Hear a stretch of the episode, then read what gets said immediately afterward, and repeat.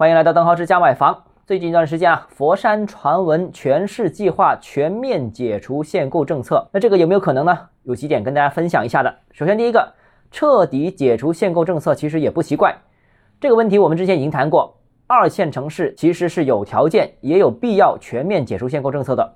毕竟目前的楼市基本面和去年、前年和更早时间已经有很大的不同。现在单纯的中度、轻度的楼市支持政策不足以提振房地产市场。第二呢，佛山哪怕解除了限购政策，对市场刺激复苏的作用帮助不大。目前啊，佛山正在执行一个非常宽松的限购政策，其实是已经接近全面放开的了。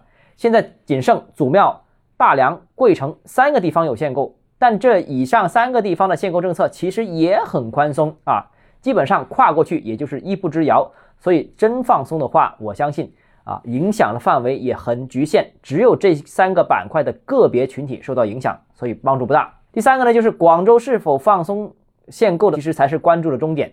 应该说啊，所有一线城市的楼市都有必要在一定程度进行松绑，情况和之前封城的情况有点类似了，封的太久，封的太死，现在一线城市的楼市现在也喘不过气来了。而且呢，一线城市如果市场不复苏，那二三四线城市就更加看不到机会啊，因为这里存在一个对比的效应。那所以一线城市是龙头，所有人都看着一线城市，所以应该关注一线城市有没有放松的可能。好了，今天节目到这里啊，如果你个人购房有其他疑问想跟我交流的话，欢迎私信我或者添加我个人微信，账号是教买房六四拼音首字母小写就是微信号 d h e z j m f。我们明天见。